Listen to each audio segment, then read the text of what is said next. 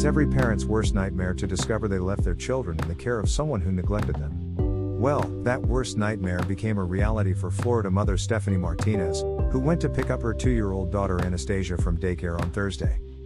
When Martinez arrived late, around 20 minutes after pickup time, she found all the lights turned off and the doors to the kindercare learning centers locked.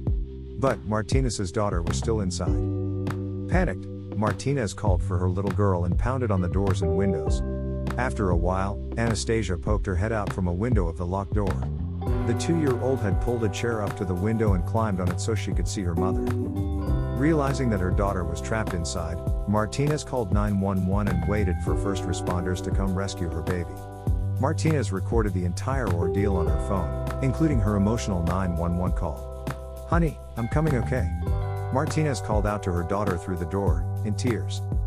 Greater than this is that baby girl. pic.twitter.com slash boff7wmmjp. Greater than. Greater than T-E-N-A-C-I-O-U-S-T-E-A-H, at Taya Cartel, February 21, 2022. Martinez explained the situation to the 911 operator, telling her that her daughter was trapped inside the daycare. She's inside by herself? asked the operator, sounding surprised. Yeah, she's crying, said Martinez, her voice choked with tears. She's inside by herself. Eventually, firefighters came and pried open the doors, leaving Martinez to finally be reunited with her daughter. But now, the Florida mother is furious that she and her daughter were put through such an ordeal, telling South Florida NBC6 that her daughter is traumatized. It's the worst feeling ever. You feel helpless, Martinez told the local news channel. You can't do anything to console her. She was definitely stressed out and definitely crying the whole time she was there by herself. Employees of KinderCare Learning Centers in Plantation, Florida, where the incident took place, told authorities that they used tablets to check children in and out. But Martinez doesn't accept the excuse that forgetting her daughter behind was just a simple mistake.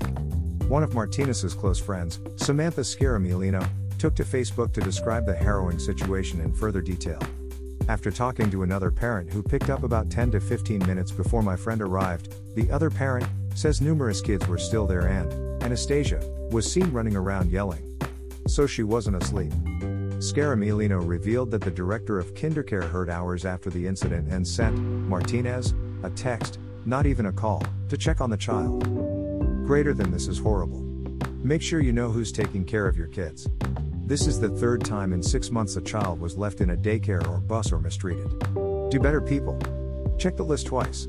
Https colon slash slash t.co slash 2do56gk. Xi.